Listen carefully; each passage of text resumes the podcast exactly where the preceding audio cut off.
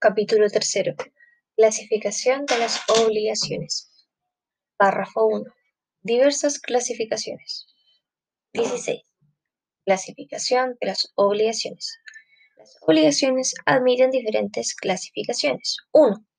Atendiendo a su eficacia, obligaciones civiles y obligaciones naturales, atendiendo al objeto o prestación, según la forma pueden ser positivas o negativas, según la determinación del objeto, de especie o cuerpo cierto, y de género, según el contenido de la prestación, puede ser de dar, entregar, de hacer o no hacer.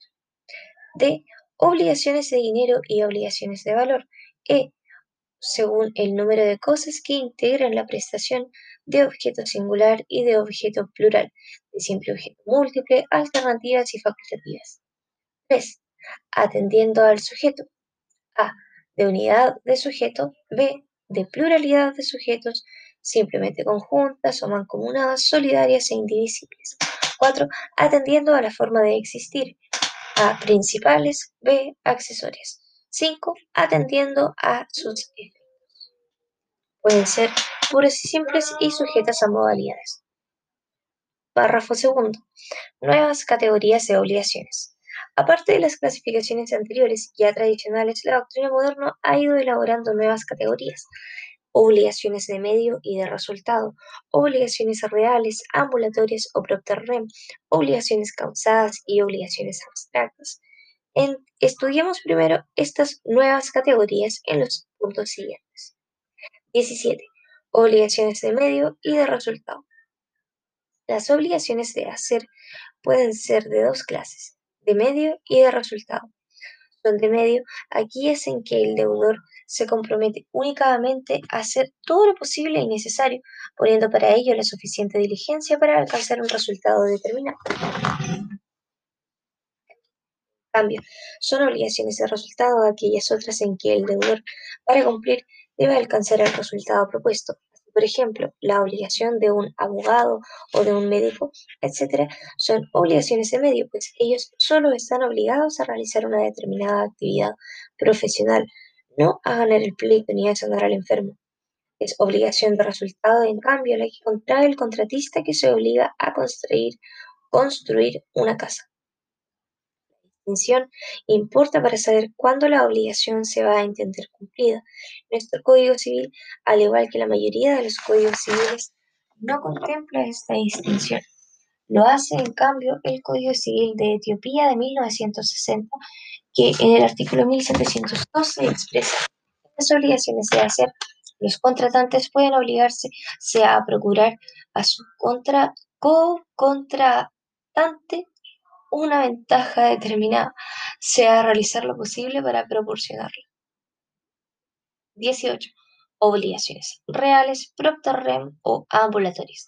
Se caracterizan porque la persona del deudor queda determinada por su calidad de dueño, poseedor o titular de un derecho real sobre una cosa, de manera que la obligación se traspasa junto con ella o con el derecho real en que incide.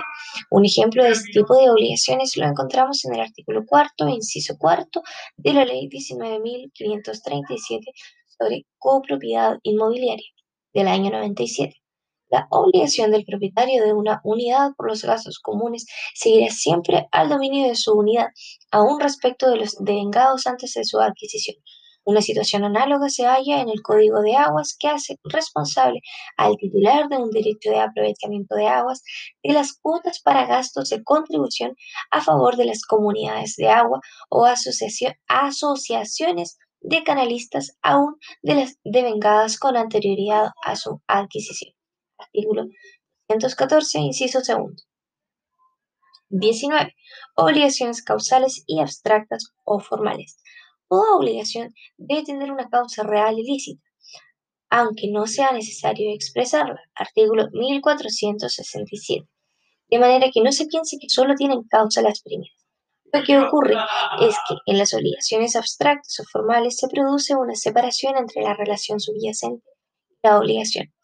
Así, cuando una persona suscribe un pagaré o acepta una letra de cambio, la obligación de pagar las cantidades que en esos documentos se indican tiene una causa que no aparece en el mismo y que provienen de un contrato diferente. mutuo, por ejemplo.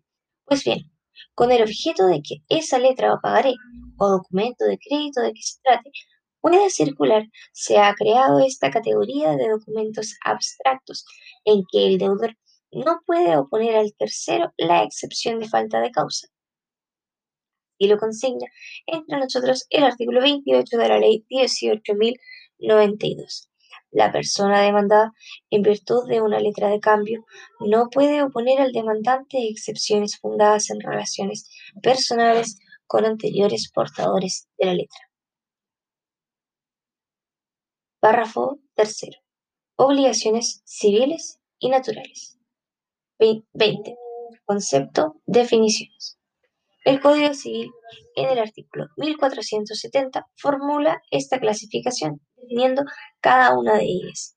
Obligaciones civiles son aquellas que dan derecho para exigir su cumplimiento. 1470, inciso segundo. Aunque no lo dice la definición, la obligación civil también otorga excepción para retener lo que se ha dado o pagado en virtud de ello. Obligaciones naturales o imperfectas son las que no confieren derecho para exigir su cumplimiento, pero cumplidas autorizan para retener lo que se ha dado o pagado en razón de ellas. Artículo 1470, inciso 3. 21. Origen y fundamento de las obligaciones naturales. El origen de las obligaciones naturales lo encontramos en Roma. Allí fueron creadas para moderar los efectos del sistema de jus civile, que negaba la capacidad de obligarse civilmente a los esclavos y a las personas sujetas a patria potestad y desconocía la fuerza obligatoria a los simples pactos, es decir, a las convenciones en que no se observaban las formas rígidas establecidas por la ley para la contratación. El derecho honorario aceptó que aquellas personas fueran capaces de contraer obligaciones, pero de menor eficacia jurídica, por tanto, no tenían acción para exigir su cumplimiento, pero que cumplidas permitían retener lo que se había dado o pagado en virtud de ellas. Las legislaciones modernas han conservado la institución, pero su fundamento actual es eminentemente ético. Como dice un autor, de la institución romana queda hoy su estructura técnica, quizás no muy perfecta, pero en contenido ha variado considerablemente y sería un error no reconocer este hecho. Guillermo Ospina Fernández. La mayor parte de los códigos actuales la aceptan. Alemán, artículo 814, suizo de las obligaciones, artículo 63, francés, artículo 1235, italiano, artículo 2034, brasileño 970, argentino 515 y siguientes, colombiano 1527 y siguientes, etc. 21 bis Naturaleza de la obligación natural. En doctrina se discute cuál es realmente la naturaleza de la obligación natural. Hay diversas opiniones. Para algunos es una obligación no jurídica, sino moral o de conciencia o social, etcétera, que solo produce un efecto jurídico, que no se puede repetir lo pagado. Para otros, la obligación natural solo se convierte en jurídica con el pago. Finalmente, algunos como Albaladejo estiman que la obligación natural, aparte de que desde el punto de vista no jurídico puede ser clasificada de deber o de obligación jurídicamente, no es una obligación, no es un vínculo jurídico entre dos personas, deudor y acreedor, ni antes ni después del pago. Jurídicamente es un hecho que justifica la atribución patrimonial que se hizo al acreedor, es decir, es sólo una justa causa de tal atribución. Entrega o pago Así pues, continúa este autor, justificada la atribución jurídicamente, no procede la repetición, devolución de lo que se ha dado, pero este efecto jurídico que es la irrepetibilidad no es un efecto que jurídicamente hablando proceda del cumplimiento de una obligación.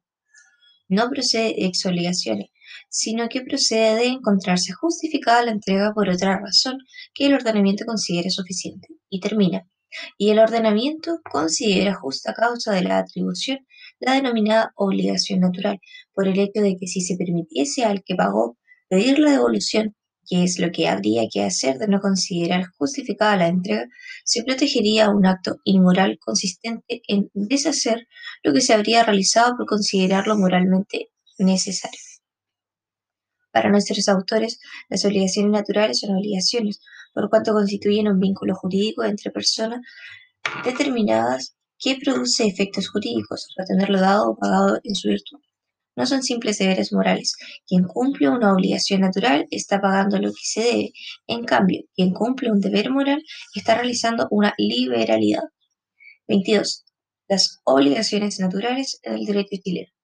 Esta materia está reglamentada en el título tercero del libro cuarto, artículos 1470 al 1472 inclusive.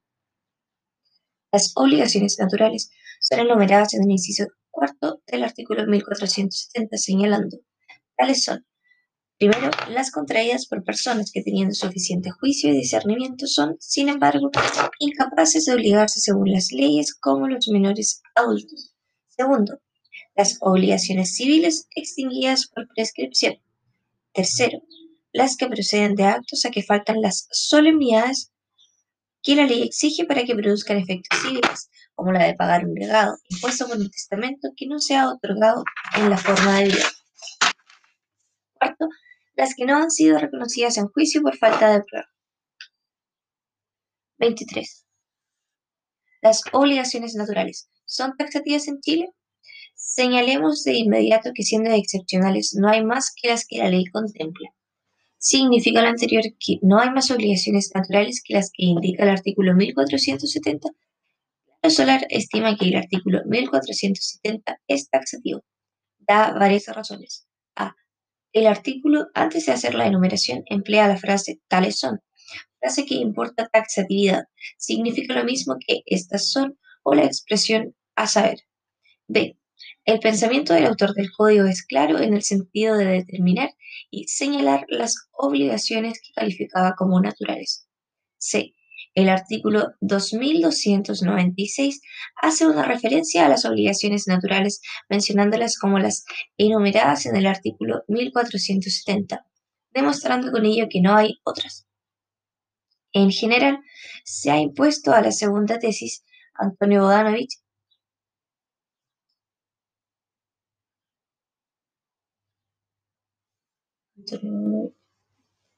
por nuestra parte por nuestra parte, pensamos que el artículo 1470 no es taxativo por los siguientes motivos. A.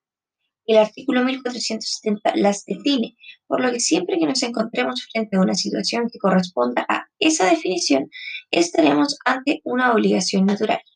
B. Porque la expresión tales son no significa taxatividad, sino ejemplificación. Son dos razones entonces de que no es taxativo, porque el 1470 las define, y segundo, por el que la expresión tales son es ejemplificación. Si bien la mayoría de la doctrina está de acuerdo en que el artículo 1470 no es taxativo, no hay unanimidad sobre cuáles serían los otros casos de obligaciones naturales no comprendidos en el artículo 1470. Se mencionan varios. A. La multa de en los esponsales, artículo 99. Si celebrado el contrato de esponsales se ha estipulado multa para el caso de que uno de los esposos no lo cumpla, no podrá reclamarse la multa, pero si se hubiera pagado, no podría pedirse su devolución. Inciso segundo. La mayor parte de la doctrina, Stitkin, Abeliuk, Alessandri, Somarriba, Claro Solar, es de opinión que este no es un caso de obligación natural, ello porque, en conformidad al artículo 98 del Código Civil, los esponsales no producen obligación alguna ante la ley civil. En cambio, Fuello opina que en este caso hay obligación natural.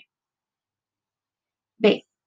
Lo dado por un objeto o causa ilícita a sabiendas. Ello cuando el artículo 1468 señala que no podrá repetirse lo que se haya dado o pagado por un objeto o causa ilícita a sabiendas. Artículo 1468. No parece haber en este caso una obligación natural. Se trata simplemente de una sanción para un acto ilícito que se funda en el principio de que nadie puede alegar su propio dolo. C. Situación del deudor que paga más allá de lo que debe por gozar del beneficio de inventario. Artículo 1247 o del beneficio de competencia. Artículo 1625. En ambos casos, el deudor tiene limitada su responsabilidad. Sin embargo, si paga más allá de ese límite, no tiene derecho a obtener devolución de lo indebidamente pagado. En general, la doctrina opina que en estos casos no hay obligación natural, sino renuncia al respectivo beneficio, por lo que si el deudor paga más allá, está pagando una obligación civil.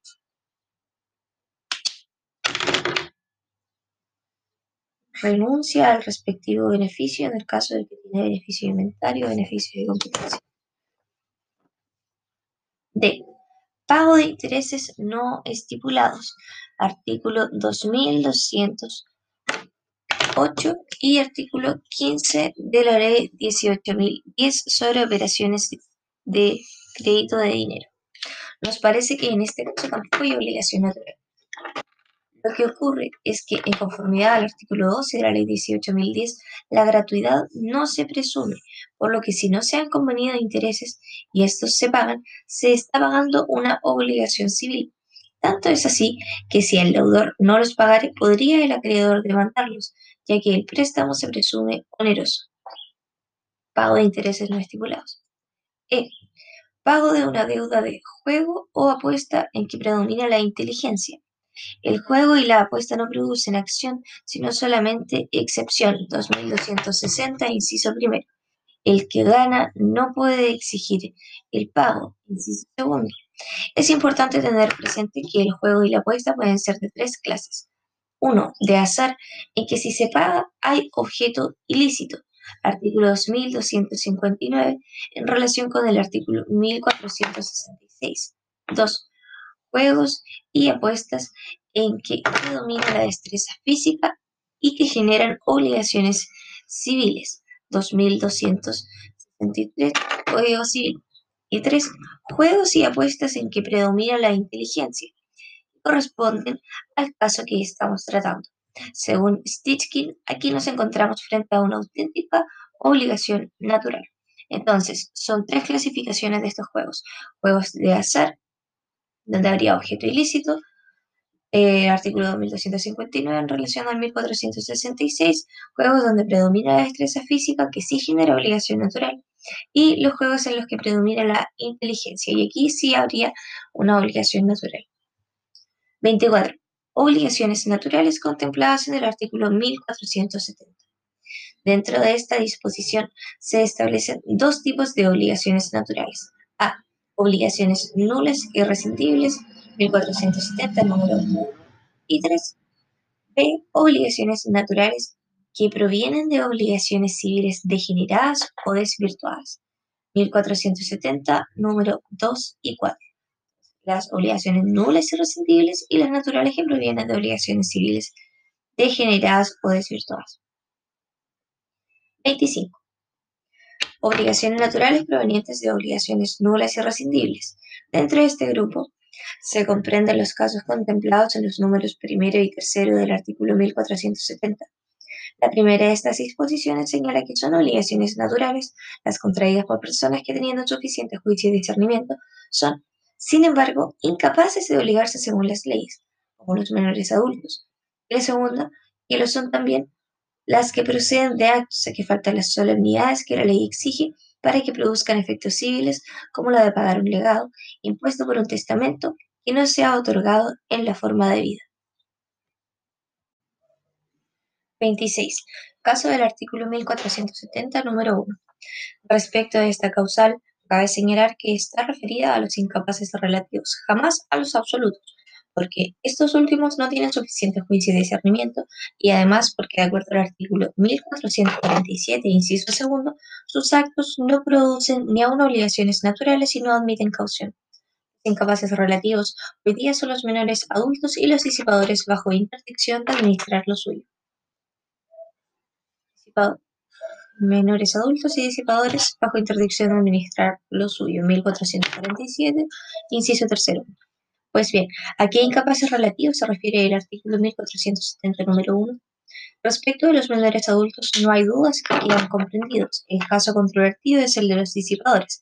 En efecto, Bodanovich, Abeliuk, Hugo Tapia y Arturo Alessandri creen que no se les aplica la norma porque están interdictos justamente por no tener suficiente juicio y discernimiento.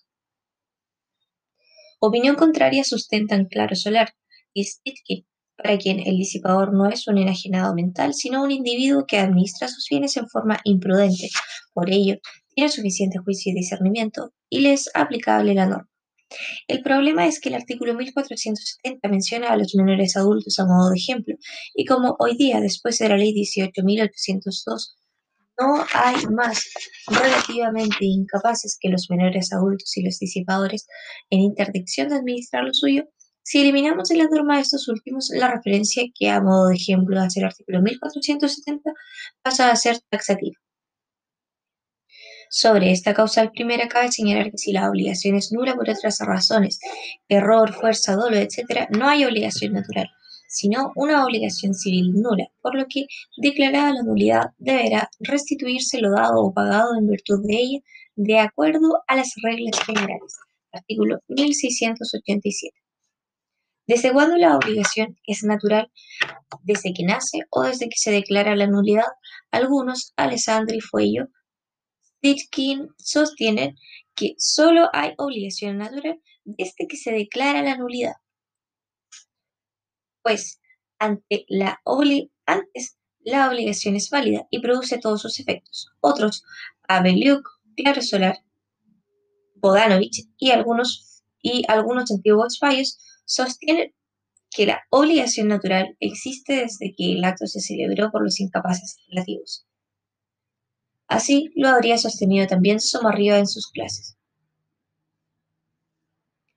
Alessandri funda su opinión en que, con arreglo a los artículos 1684 y 1687, la nulidad no produce efectos jurídicos entre las partes ni respecto de terceros, sino en virtud de sentencia judicial que la declare. Y agrega, mientras la sentencia no sea dictada, el acto goza de la presunción legal de que es válido y que se ha ajustado a la ley en su celebración. Presunción legal de que es válido. La nulidad no produce efectos jurídicos entre las partes ni respecto de terceros, sino en virtud de sentencia judicial que la declare. La opinión contraria se apoya en las siguientes consideraciones. 1. El artículo 1470, número 1 dice, las contraídas, lo que demuestra que la obligación se contrajo como natural.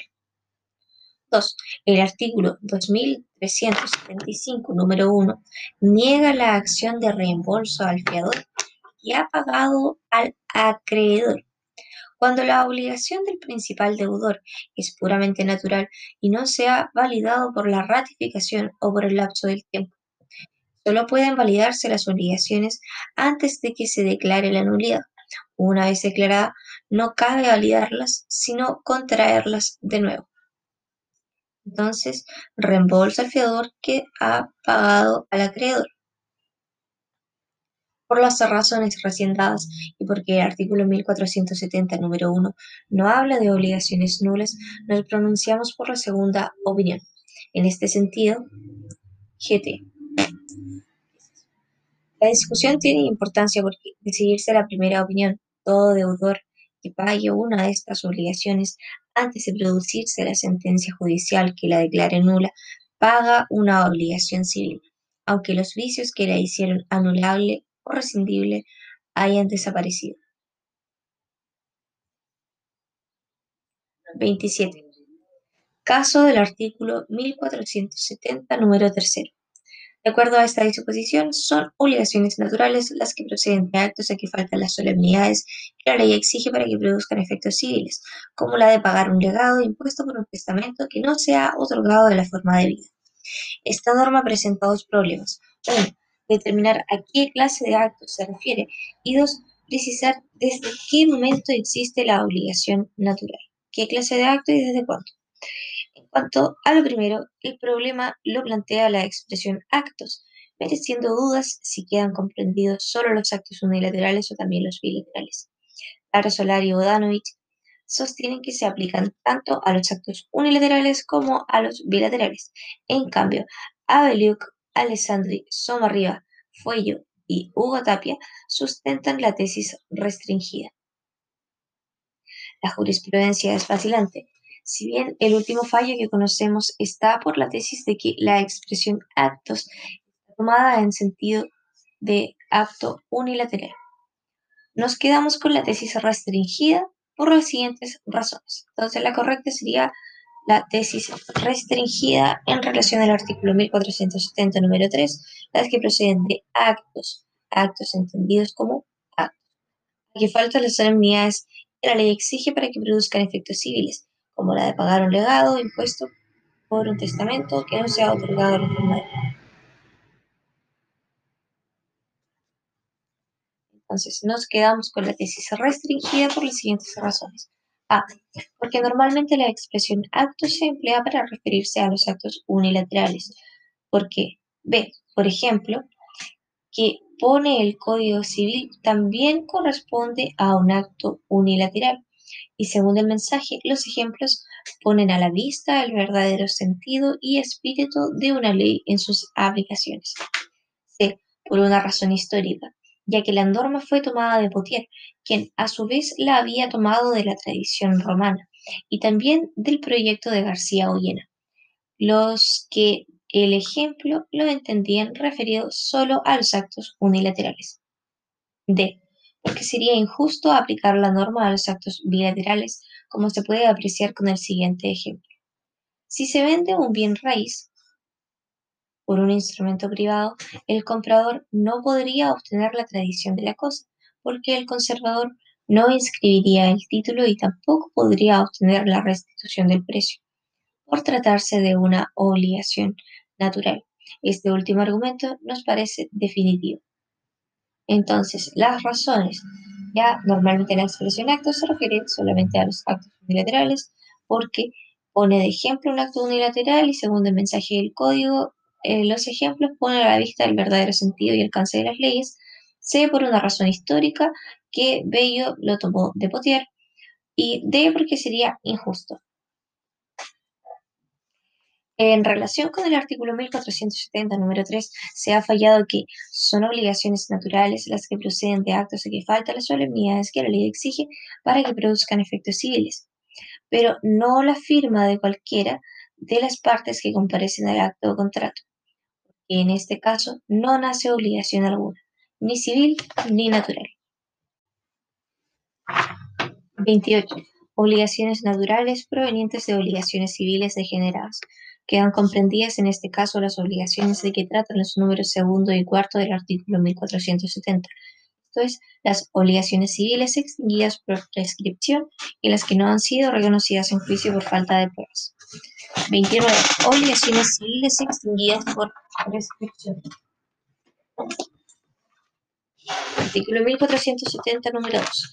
Señalemos que el artículo 1567, número 10, contempla a la prescripción como uno de los modos de extinguir las obligaciones, lo que en realidad no es efectivo porque, atendiendo a lo que dispone el artículo 1470, número 2, prescrita una obligación civil, ésta se transforma en natural.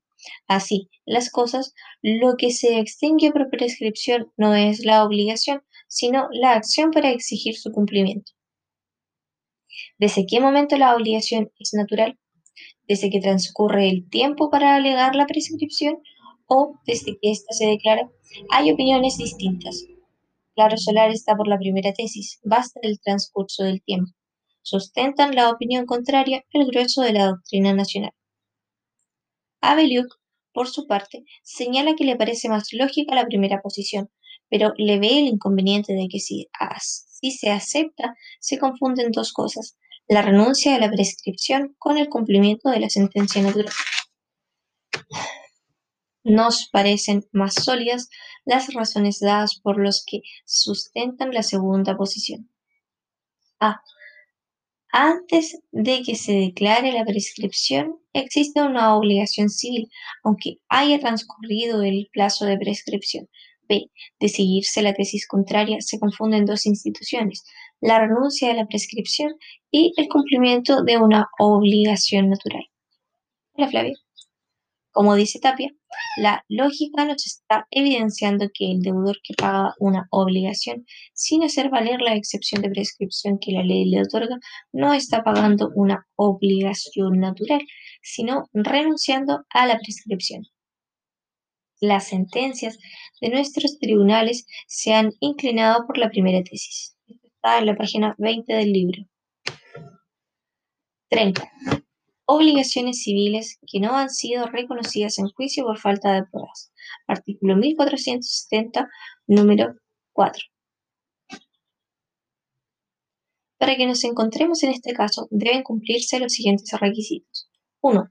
Que haya habido un pleito demandándose el pago de la obligación. 2. Que el deudor haya ganado el pleito no fue condenado a pagar. Y tres, que la absolución se deba a que el acreedor no pudo probar la existencia de la obligación. Si el pleito se perdió por otra razón, no hay obligación natural y el acreedor no podrá volver a demandar la misma obligación por existir cosa juzgada. Entonces, hay un pleito demandándose el pago, segundo, que el deudor gane el pleito y tercero, que la absolución que se debe al acreedor no se eh, se debe a que no se probó la existencia de la obligación. 31. Efectos de la obligación natural. Los efectos de las obligaciones naturales son los siguientes. A. Pagadas dan excepción para retener lo que se ha dado o pagado en virtud de ellas. 1470, inciso tercero. Para que se produzca este efecto, el pago debe reunir los siguientes requisitos. 1 que cumple con las exigencias generales de todo pago. 2. Que sea hecho voluntariamente por el deudor. Y 3. Que quien paga tenga la libre administración de sus bienes. Los dos últimos están establecidos en el artículo 1470, inciso final, para que no pueda pedirse la restitución en virtud de estas cuatro clases de obligaciones, es necesario que el pago se haya hecho voluntariamente por el que tenía la libre administración de sus bienes. Entonces, los requisitos son exigencias generales de todo pago, que se haga voluntariamente y que quien paga tenga la libre administración de sus bienes. Cuanto a la voluntariedad del pago, no existe uniformidad en la doctrina sobre lo que ello significa. Un sector entiende que voluntariamente implica que el deudor pague sabiendo que soluciona una obligación natural. Así lo entendían también Baudry, Lacantier y otros tratadistas franceses. Hugo Tapia, en cambio, sostiene que voluntariamente quiere decir en forma espontánea, sin coacción. En nuestro sentido, dice, no puede atribuirse a la expresión en estudio del significado labio. En estudio del significado de conscientemente admitir dicha doctrina, sería dar patente de legalidad al fraude y a la inmoralidad, ya que no faltarían deudores poco escrupulosos que, después de cancelar su... ¡Au! Me duele. Nuestro sentir no puede atribuirse, no puede atribuirse a la expresión en estudio el significado de conscientemente admitir dicha doctrina sería dar patente de legalidad al fraude y a la inmoralidad, ya que no faltarían deudores poco escrupulosos que, después de cancelar su obligación solicitaran la devolución de lo legítimamente pagado, pretextando ignorar la falta de acción. Algunas sentencias de nuestros tribunales siguen la última doctrina. Así se ha fallado que no puede reputarse pago espontáneo que importe el cumplimiento de una obligación natural e imposibilite para exigir su devolución el realizado en virtud de una sentencia dictada en juicio ejecutivo. En otra oportunidad, se resolvió que el deudor que, requerido por impuestos internos, pagó un impuesto que se encontraba prescrito, tiene derecho a pedir su devolución, pues su pago no fue voluntario.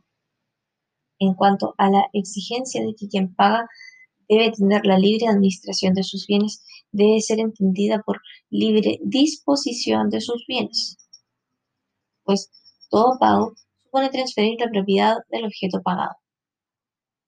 B. pueden ser novadas. Para que valga la novación, dice el artículo 1630, es necesario que tanto la obligación primitiva como el contrato de novación sean válidos a lo menos naturalmente.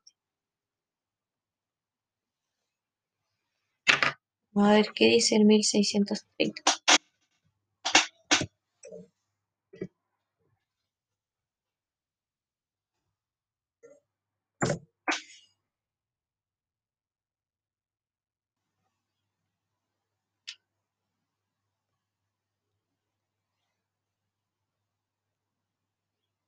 Puede pagar por el deudor cualquiera persona a nombre de él, aun sin su conocimiento o contra su voluntad, y aun a pesar del acreedor.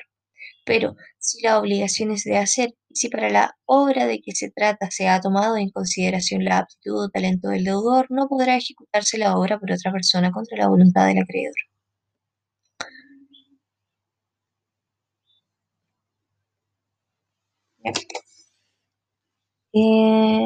C. Pueden ser caucionadas por terceros. Artículo 1472. La razón de que solo se admita que pueden ser caucionadas por terceros es que, al ser natural la obligación principal, el acreedor no tiene acción para demandar su cumplimiento. Por esta razón, y en virtud del principio de que lo accesorio sigue la suerte de lo principal, tampoco podría demandar el cumplimiento de la caución. D. No producen la excepción de cosa juzgada.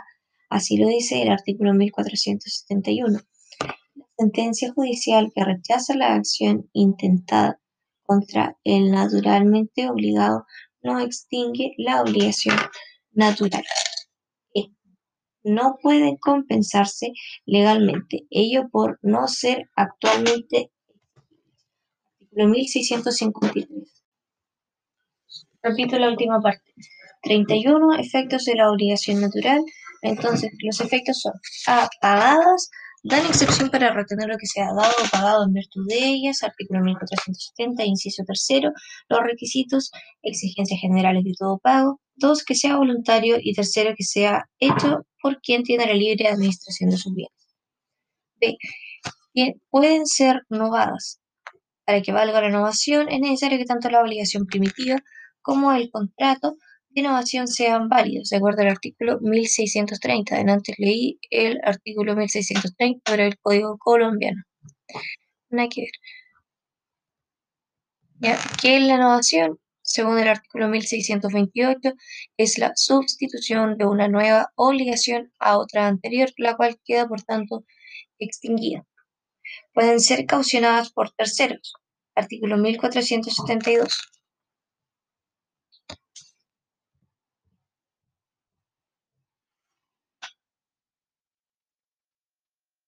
Dice el 1472, las fianzas, hipotecas, prendas y cláusulas penales constituidas por terceros para seguridad de estas obligaciones valdrán.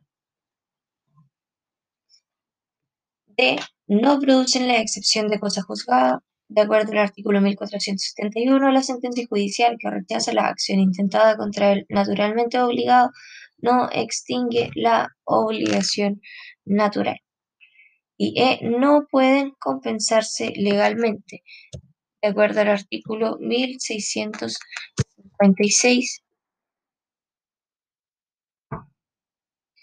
En el número tercero dice, a ver, la compensación se opera por el solo Ministerio de la Ley y aún sin conocimiento de los deudores y ambas deudas se extinguen recíprocamente hasta la concurrencia de sus valores desde el momento que una y otra reúnen las calidades siguientes.